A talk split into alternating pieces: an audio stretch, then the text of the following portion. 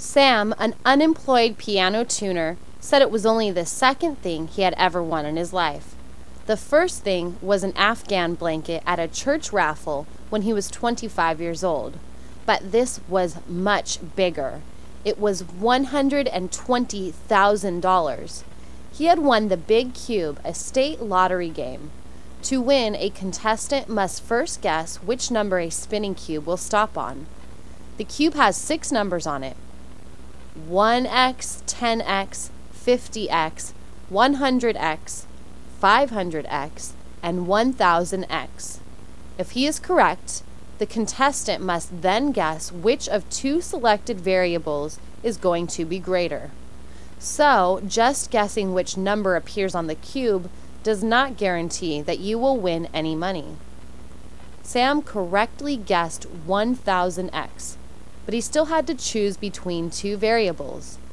One variable was the number of cars that would run the stop sign at Hill Street and Lake Avenue in six hours. The other variable was the number of times that a teenage boy would change TV channels in a three hour period. This was a tough decision. Finally, Sam flipped a coin. It came up heads, so Sam picked the teenager. He picked right. The stop sign was run only 76 times, but the teen clicked 120 times. 60 year old Sam jumped for joy, for he had just won 1,000 times 120, or $120,000.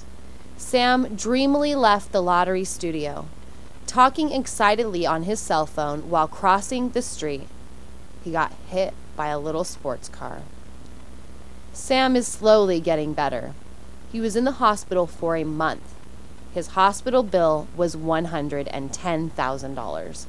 And the insurance company for the little sports car's owner sued Sam for $9,000 worth of repairs. Also, Sam still has to pay federal taxes on his winnings. Sam doesn't play the state lottery anymore. He says it's better to be unlucky.